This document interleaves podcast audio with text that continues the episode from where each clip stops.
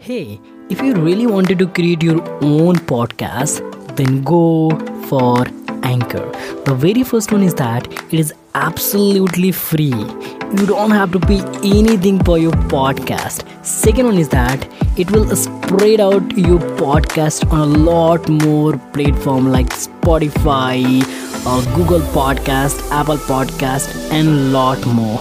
And third one is that you can generate a lot more money by just adding a sponsorship in your podcast. So go and create your own podcast. And now let's deep dive into the episode.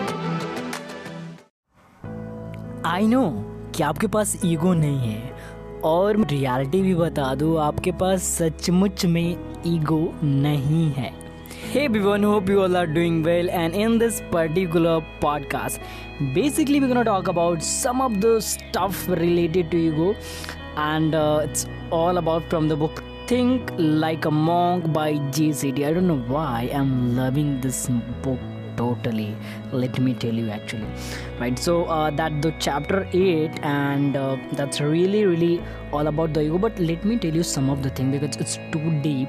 So i haven't read it the whole chapter. So whatever that, that i have read it i'm just gonna tell you about that ego. And it's like uh, the bhagavad gita actually talk about this real ego is I mean, uh, very few people have the real ego. Most of us has the false ego. You know what? What's now? You may wondering that Vishal. Then what's real ego? So the consciousness that makes us aware and awake to reality is our real ego. So, do you have that? Do you ever feel like that? Uh, you have a real ego? I don't think so but most of us has the false ego and what is that the false ego is an identity that crafted to preserve our sense of being the most significant the most uh, you can say that important or you can say that the one who knows everything like that yes or no right so when you like when you trust the false ego to protect you it's like wearing armor that you thought was made of steel, but it is actually made of paper. Right? So we need to think about that. Do you have the real ego? I don't think so. You have a real ego. You have the false ego that's not actually good. Now, uh, definitely, uh, like uh, uh in Samveda says that pride of wealth destroy the wealth. Pride of strength destroy the strength. And in the same manner pride of knowledge destroy the knowledge. So maybe think like that i am i know it all and all those things it may gonna destroy your knowledge whatever you know see uh, one thing i just wanted to say like uh, the the uh, actually it's i think sanskrit word that is vinayam right? Vinayam means humility or the modesty right? When you are humble we are open to learning because we understand how much we don't know right? It follow that the biggest obstacle to learning is a being known it all. That maybe we all have that we say that yeah i know it all. And that's the real obstacle. Now uh, like it's it's really i feel like it's very important that we have to remove this false ego because this false ego act as a mask. Like an unchanged ego harm us right?